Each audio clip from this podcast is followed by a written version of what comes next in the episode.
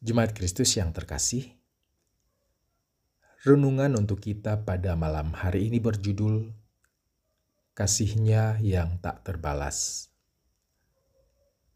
Dan bacaan kita diambil dari Lukas 19 ayat 41 sampai 44. Beginilah firman Tuhan. Dan ketika Yesus telah dekat dan melihat kota itu, ia menangisinya. Katanya,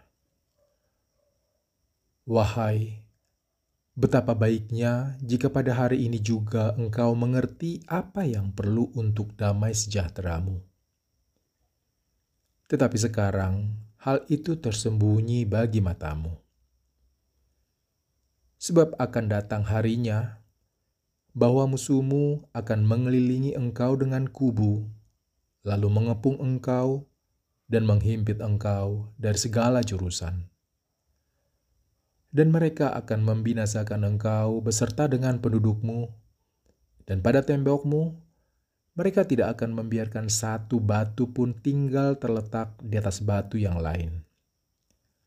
Karena engkau tidak mengetahui saat bila mana Allah melawat engkau. Bacaan ini lebih sering kita jumpai dalam momen Prapaskah, khususnya di Minggu Palmarum. Sebab secara kronologi, memang di situlah waktu yang tepat.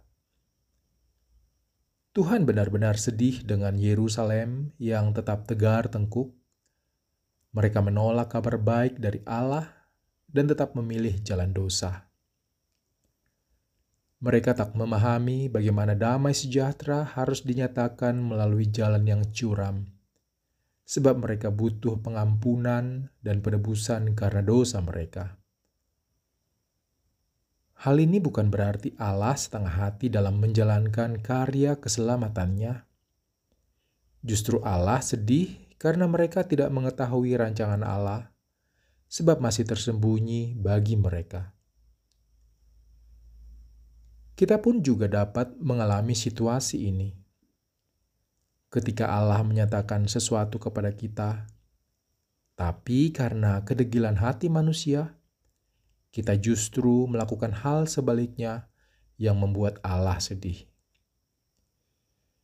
Jangan sampai kasih yang Allah berikan kepada kita tak berbalas Jangan sampai kasih yang sempurna dan tulus ini tidak kita jaga dan hidupi.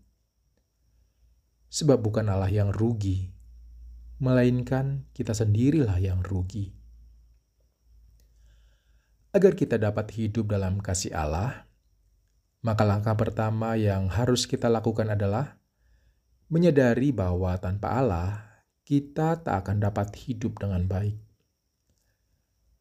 Lalu kerjakan apa yang benar di hadapan Allah.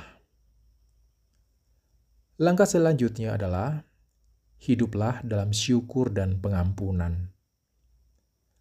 Maka kita akan dapat merasakan kasih Allah yang sejati, serta kita tidak akan menyia-nyiakan kasih yang sudah Allah anugerahkan kepada kita.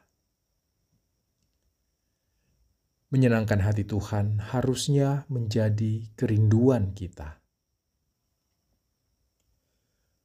Demikianlah renungan untuk malam ini. Semoga damai sejahtera dari Tuhan kita Yesus Kristus tetap memenuhi hati dan pikiran kita. Amin. Dan sekarang, marilah kita melipat tangan dan bersatu hati untuk menaikkan pokok-pokok doa yang ada dalam gerakan 221 GKI Sarwa Indah. Mari berdoa.